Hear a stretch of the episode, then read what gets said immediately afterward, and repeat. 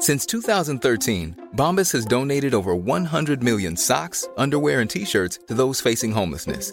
If we counted those on air, this ad would last over one thousand one hundred fifty-seven days. But if we counted the time it takes to make a donation possible, it would take just a few clicks. Because every time you make a purchase, Bombas donates an item to someone who needs it.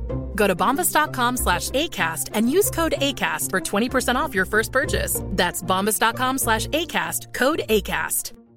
I'm Sandra, and I'm just the professional your small business was looking for. But you didn't hire me because you didn't use LinkedIn Jobs. LinkedIn has professionals you can't find anywhere else, including those who aren't actively looking for a new job, but might be open to the perfect role, like me.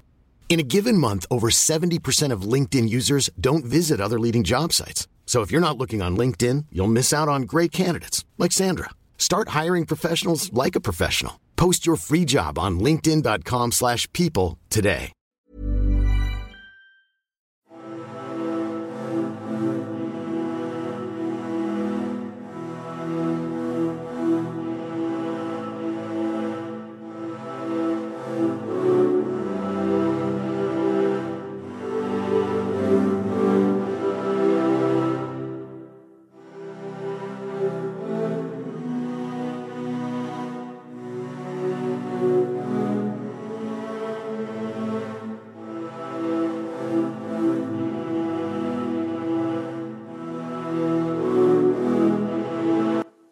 Hi there, and welcome again to the Explaining History podcast.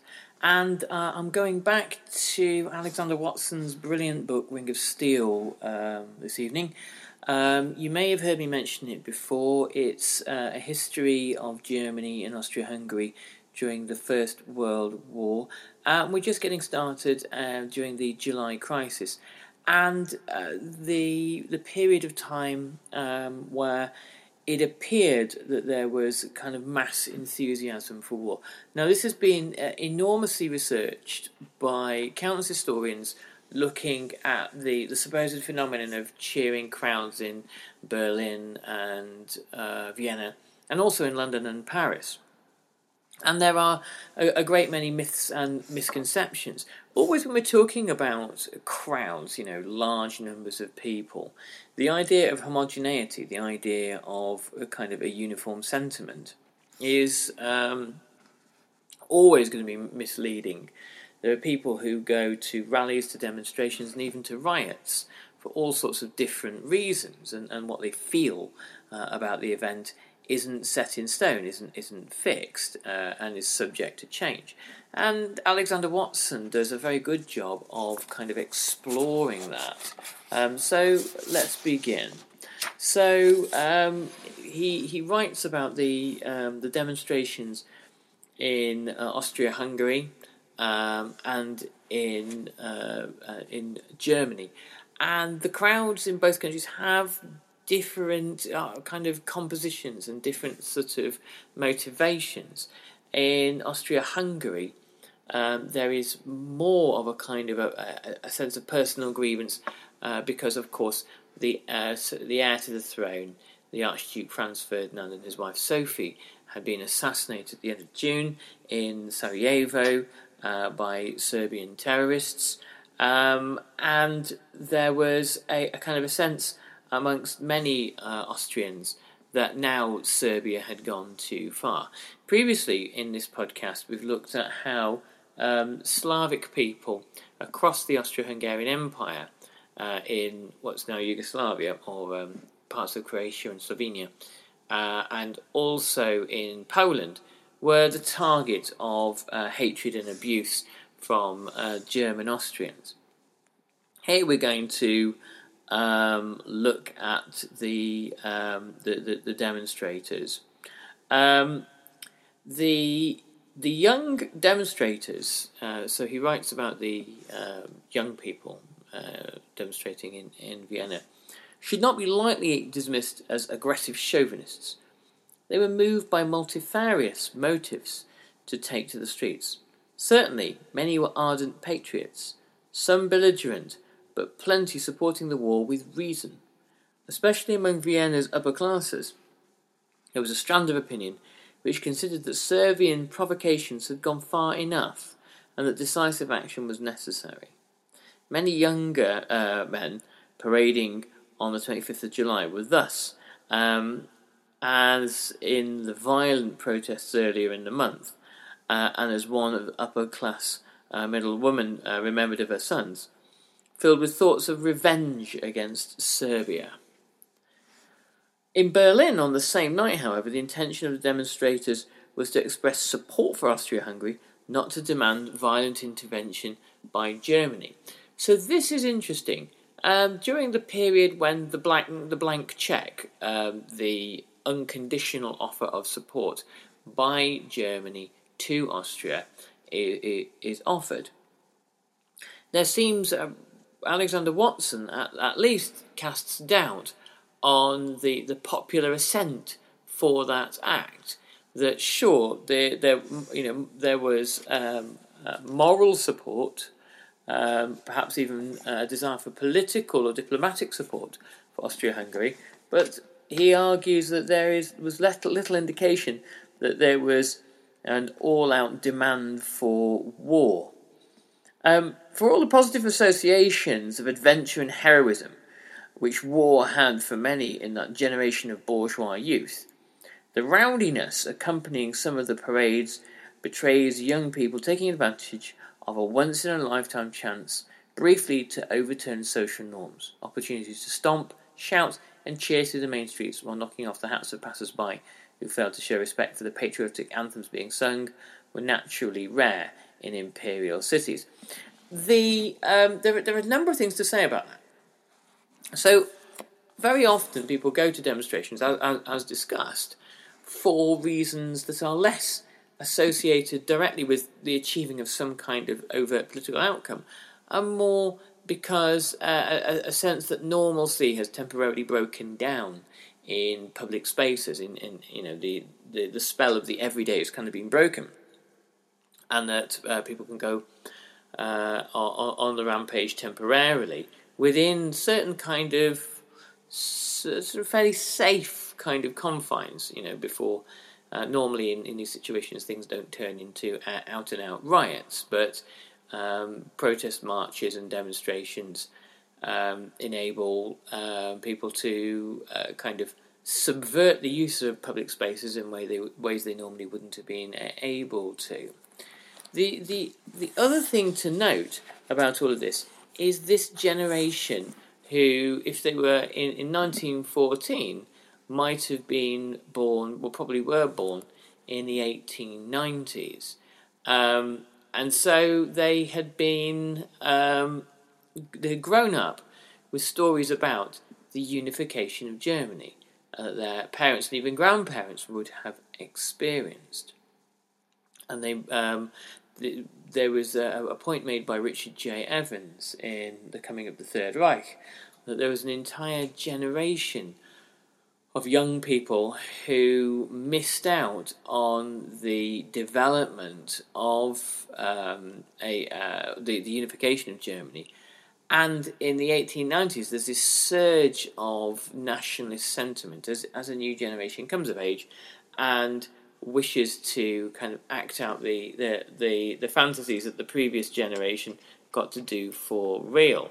This is why there are a kind of a, a great many war enthusiasts in, in nineteen fourteen. Not necessarily those who have fully considered what war might be like, because, you know, when you're existing in the realm of fantasy, these questions don't really occur, other than the idea that it's just basically rather glorious. Um, but the idea also that for the fatherland um, that had been born as a result of your parents and your grandparents' generation, there must be some kind of uh, sacrifice for it, some kind um, of um, uh, sh- shared struggle. Students' motivations have been particularly misunderstood, writes Watson. For the fraternities, uh, infamous for their duelling and drinking, although while the latter was universal, the former was not, the mark of a man was his readiness to sacrifice himself for the greater national good. Students identified themselves as stalwart patriots. Most were neither naive nor stupid. Their demonstration expressed a readiness to face, not a desire for, the horrors of armed conflict. So this idea that there was, um, that, that amongst students and amongst yeah, young men particularly, there was a, a readiness to face, um, but not a desire for armed conflict. That suggests that we're talking about pe- uh, young people uh, accepting that they had some kind of responsibility to the nation, some kind of um, connection, the sort of deep connection uh, of obligation to the nation, that the, the nation had sustained them, and that other generations had done things in the service of uh, of Germany. So the, the large crowds which gathered in Germany and German and Austro-Hungarian cities during that last week of July nineteen fourteen were certainly not demanding war. So this here we take another interesting turn when uh, Alexander Watson writes, "Most were awaiting news, some excitedly, many with great anxiety. Strange feverish gestures, excited faces, whispers, or all betrayed the nervousness that these people felt as conflagration threatened. So awful was the thought that many refused to accept it could come to a European conflict. After Austria-Hungary rejected Serbia's answer to its ultimatum as insufficient, one shop owner uh, in the city of Freikorps, not far from the Franco-German border, observed ruefully that no one yet wanted to believe in a general war. No one wanted to presume that Russia, on whom alone war or peace depended, would really take its role as protector of Serbia so far as to unleash a world war." So this gives a, a, a kind of a, an indication, I, I hesitate to call it naivety, but as to the... Um, the hopes that many German people had uh, and the fears that many German people had and Austrian people had in nineteen fourteen, that surely Russia would back down. Um, and this is part of the epic miscalculation of both Berlin and Vienna, that Russia would stop backing Serbia and would not risk a, uh, a world conflict. Now, the reason that Russia, um, which would perhaps have been happy to stop backing Serbia and avoid a world conflict, can't do this, is because the, the Tsar of Russia had, before nineteen fourteen, unleashed powerful forces into the Russian Empire. His decision to, uh, after nineteen oh five and the signing of the October Manifesto, um, his decision to water down, to, to um, uh, allow... Um, uh, the the Duma um, to be um, watered down by his Prime Minister Peter Stolypin, uh, and to be gerrymandered in order to favour um, upper class reactionaries uh, and nationalists and really kind of proto-fascists in place of, of workers' parties, meant that by nineteen fourteen it was an elected chamber which favoured and the aggressive right-wing ideas. The um, the Tsar, the Tsar protector, had to be seen to be standing up for Serbian, uh, for, the, for the Serbs and for Slavic people everywhere. And not engaging in the war could potentially have been as destabilising to the regime uh, in nineteen fourteen uh, as the war itself proves in nineteen seventeen. Though the Tsar, um, the threats to the Tsar may well have come from the political right. Now, the extent to which the Tsar had perceived any of this is obviously always questionable, but certainly there was an immense deal of pressure on the Tsar to finally stand up for Russia after successive humiliations from eighteen seventy-eight onwards, successive humiliations in the Balkans. Um, the Tsar could no longer be seen as a uh, a figure who um, collapsed or uh, compromised or gave in when it came to um, Austrian or German predations in, in the Balkans. So there was... Ready to pop the question? The jewelers at Blue Nile dot com have got sparkle down to a science with beautiful lab-grown diamonds worthy of your most brilliant moments. Their lab-grown diamonds are independently graded and guaranteed identical to natural diamonds, and they're ready to ship to your door. Go to Blue Nile dot com and use promo code LISTEN to get fifty dollars off your purchase of five hundred dollars or more. That's code LISTEN at Blue Nile dot com for fifty dollars off. Blue Nile dot com, code LISTEN. Even when we're on a budget, we still deserve nice things. Quince is a place to scoop up stunning high-end goods for fifty to eighty percent less than similar brands. They have buttery soft cashmere sweaters starting at fifty dollars, luxurious Italian leather bags, and so much more. Plus, Quince only works with factories that use safe, ethical, and responsible manufacturing. Get the high-end goods you'll love without the high price tag with Quince. Go to quince dot com slash style for free shipping and three hundred sixty-five day returns. Since two thousand thirteen, Bombas has donated over one hundred million socks, underwear, and T-shirts to those facing homelessness. If we counted those on air, this ad would last over one thousand one hundred fifty-seven days. But if we counted the time it takes to make a donation possible, it would take just a few clicks. Because every time you make a purchase, Bombas donates an item to someone who needs it. Go to bombas dot com slash A cast and use code ACAST for twenty percent off your first purchase. That's bombas dot com slash A cast, code ACAST. Obviously, the, the Tsar has uh, some kind of tr- some traditional role in protecting um, Orthodox and Slavic people in in the Balkans, but also this was about establishing Russia's uh, place in Europe um, and place at the, the kind of the, the top table of imperial nations, uh, and ending the, the kind of the, the endless humiliations that Russia experienced. Um, as a result of um, the uh, willingness of Germany to always back Austria when it came to disputes over the Balkans. Alexander Watson writes, "At the start of the week, there were grounds still for optimism. Although Austro-Hungarians recognised that a Balkan conflict was inevitable, both they and the German public were led by the press, which reported on British proposals for mediation to hope its local for its localization. Many, nonetheless, took precautions. When the city banks opened on Monday morning, the twenty-seventh of July, queues of people, mostly small savers, uh, among whom women were especially prominent, were waiting to close their accounts. Small change ran short as people hung on to silver and gold coinage, and tradesmen had to be warned if they fa- that they faced a legal obligation to accept paper money. As the crisis worsened, people also began to buy up and hoard food, which in con- consequence suddenly became very expensive. This began earlier in Austria than in Germany.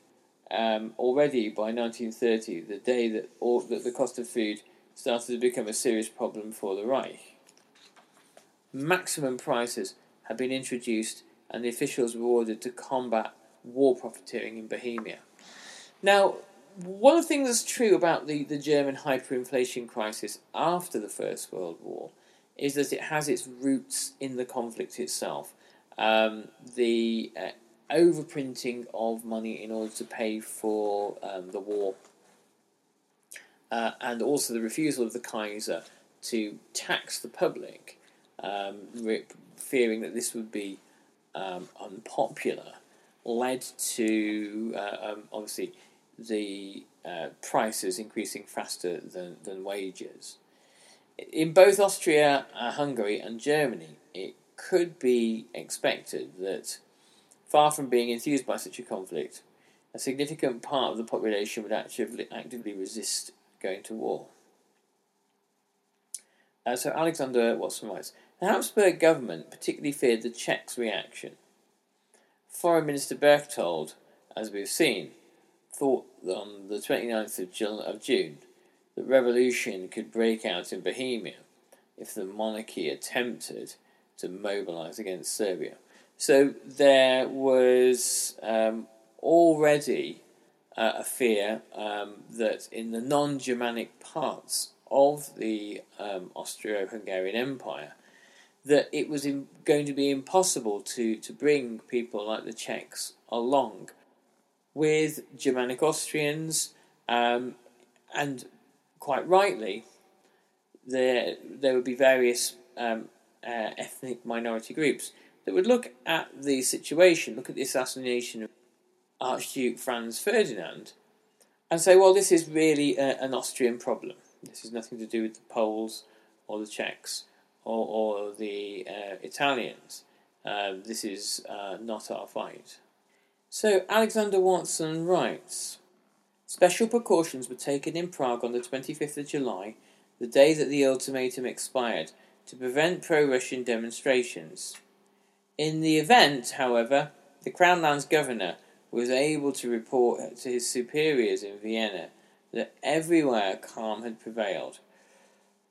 There was also no open resistance from the Austrian Social Democrats, although on the twenty-fifth of July they published in the party newspaper a manifesto against war. The explanation for the lack of resistance is straightforward. On the same day, the government issued a conjunction with the order from uh, for partial mobilisation, uh, a set of emergency laws suspending Habsburg subjects' constitutional rights, including their rights to freedom of speech and assembly. Civilians in the Austrian half of the monarchy became subject to military courts for a range of political offences, such as, but not limited to, disturbances of public peace, rioting and insurrection, lese majesty, high treason, and interference with um, the railways or army. So anyone trying to prevent the mobilisation um, of the um, army would be put on trial for court uh, for, in a court-martial. Um, the Social Democrat leader, Victor Adler, Um, was utterly cowed and uh, broken by this, this new regime. He said, the party is ho- helpless, he told fellow socialists on the twenty-ninth of July. We cannot stave off the danger. Demonstrations have become impossible. Our entire organisation and press are at stake. So uh, Lenin, particularly in nineteen fourteen, was um, excoriatingly critical of the... Um, the the, the uh, democratic left uh, across Europe, in France, in Britain, uh, and in, particularly in Germany uh, and Austria, and saw that the, the Social Democratic Party uh, in both countries was completely untrustworthy, had no interest in the um, the affairs of the workers, and had no interest in uh, really working towards Uh, any kind of future socialist society. The German Social Democrats, writes Alexander Watson, um, were far more formidable than their Austrian counterparts. With one point one million members, they were ten times the size of the Austrian party and the largest organisation in the Reich, excepting the War Veterans Umbrella Association. Um, the so-called free unions, um, with which the S P D possessed a close relationship, together numbered some two point five million workers. There was an obvious potential here for massive disruption. Moreover, at the International Socialist Congress of nineteen oh seven, the S P D had committed itself to hinder the outbreak of a war, of any war, or, if unsuccessful, strive to hasten its end while exploiting the inevitable accompanying economic and political crisis to accelerate the capitalist system's demise. Well, it's almost as if they're speaking about a completely different party um, seven years later. Um, here is a party who, after the First World War, when the S P D is in, is in power in Weimar, Germany, when there is a, a, an uprising by the Spartacists, which um, was largely always doomed to fail, instead of working with the Spartacists to help capitalism's deny, demise, the Um, Social Democrats work with the Freikorps, you know, the uh, Germany's proto-fascists, to accelerate the demise of the Spartacists, and of course Karl Liebknecht and Rosa Luxemburg are, are brutally murdered. Watson writes, the fiery rhetoric influenced by French and Russian socialists in fact belied the party's reformist instincts. By nineteen fourteen its leadership was dominated by men who wished not for a violent break, but rather a legal transition to real democracy. Though uh, they were also, despite being tarred by their enemies as comrades with no fatherland, patriots who had frequently stated their readiness to defend the Reich. Still, there could be no doubt that as an aggressive action, uh, that an aggressive action in the sphere of foreign policy would meet with firm resistance. Already at the time of the Second Morocco Crisis in nineteen eleven and during the Balkan Wars of nineteen twelve and thirteen, the S P D had demonstrated its ability to call out mass peace demonstrations. In Sleepwalkers by Christopher Clark, one of the points that he makes is that the S P D calculation was that if the German army wasn't mobilised and put in the field to stop Russia, um, if the Russians marched into um, Berlin, well, there would be precious little chance of anything remotely progressive happening. So uh, any further democratisation of German society would cease if German society was run by uh, by the Tsar of Russia. Um, and so the um, democratisation that existed, the degree of uh, a functioning democratic state, and Germany is a kind of quasi-democratic society, needed to be fiercely defended uh, by the S P D. And this might, this is one justification for the S P D throwing its lot in with um, the the government. I think there's something deeper at play here. Um, and the, the, the thing that's deeper at play is that for most democratic socialist parties, the S P D, the Labour Party in Great Britain, um, in this time period and throughout the rest of their existence, um, the, the the aspect of Marxism that never really seems to sort of sink particularly deep is the idea of internationalism. Um, the, the, the the Social Democrats were quite happy for a, a kind of a, a, a national approach, just as Britain's Labour Party um, but, uh, has, you know, without with, with the, the the odd kind of deviation from this, generally really seen itself there as the tool of a um, a, a British and often predominantly English working class, um, who had who, who many of whom were not motivated by the idea that workers of the world should unite and overthrow their bosses, or unite in really any meaningful way.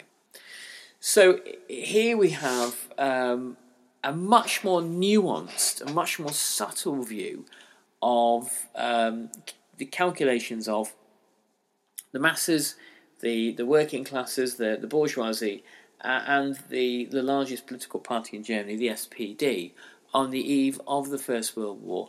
The idea that there is this um, wild enthusiasm for war needs really to be explored in a much, much deeper way. In some quarters, perhaps, but in a great many, that's it. it that does not go far enough to describe what's actually happening. Okay, thanks very much, everybody. Um, there's a bit of new content gone on the um, we- the website, uh, the blog today. Check out w w w dot explaining history dot org, um, and um, there you can access sign up for the newsletter there, and that's where I kind of you know, that's where I keep all all new content.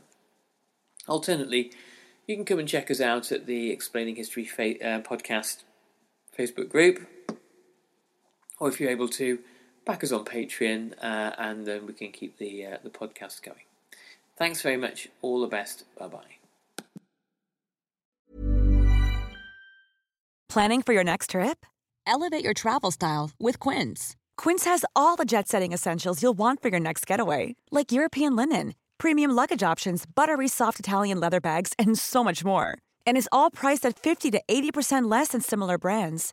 Plus, Quince only works with factories that use safe and ethical manufacturing practices. Pack your bags with high-quality essentials you'll be wearing for vacations to come with Quince. Go to quince dot com slash pack for free shipping and three sixty-five day returns.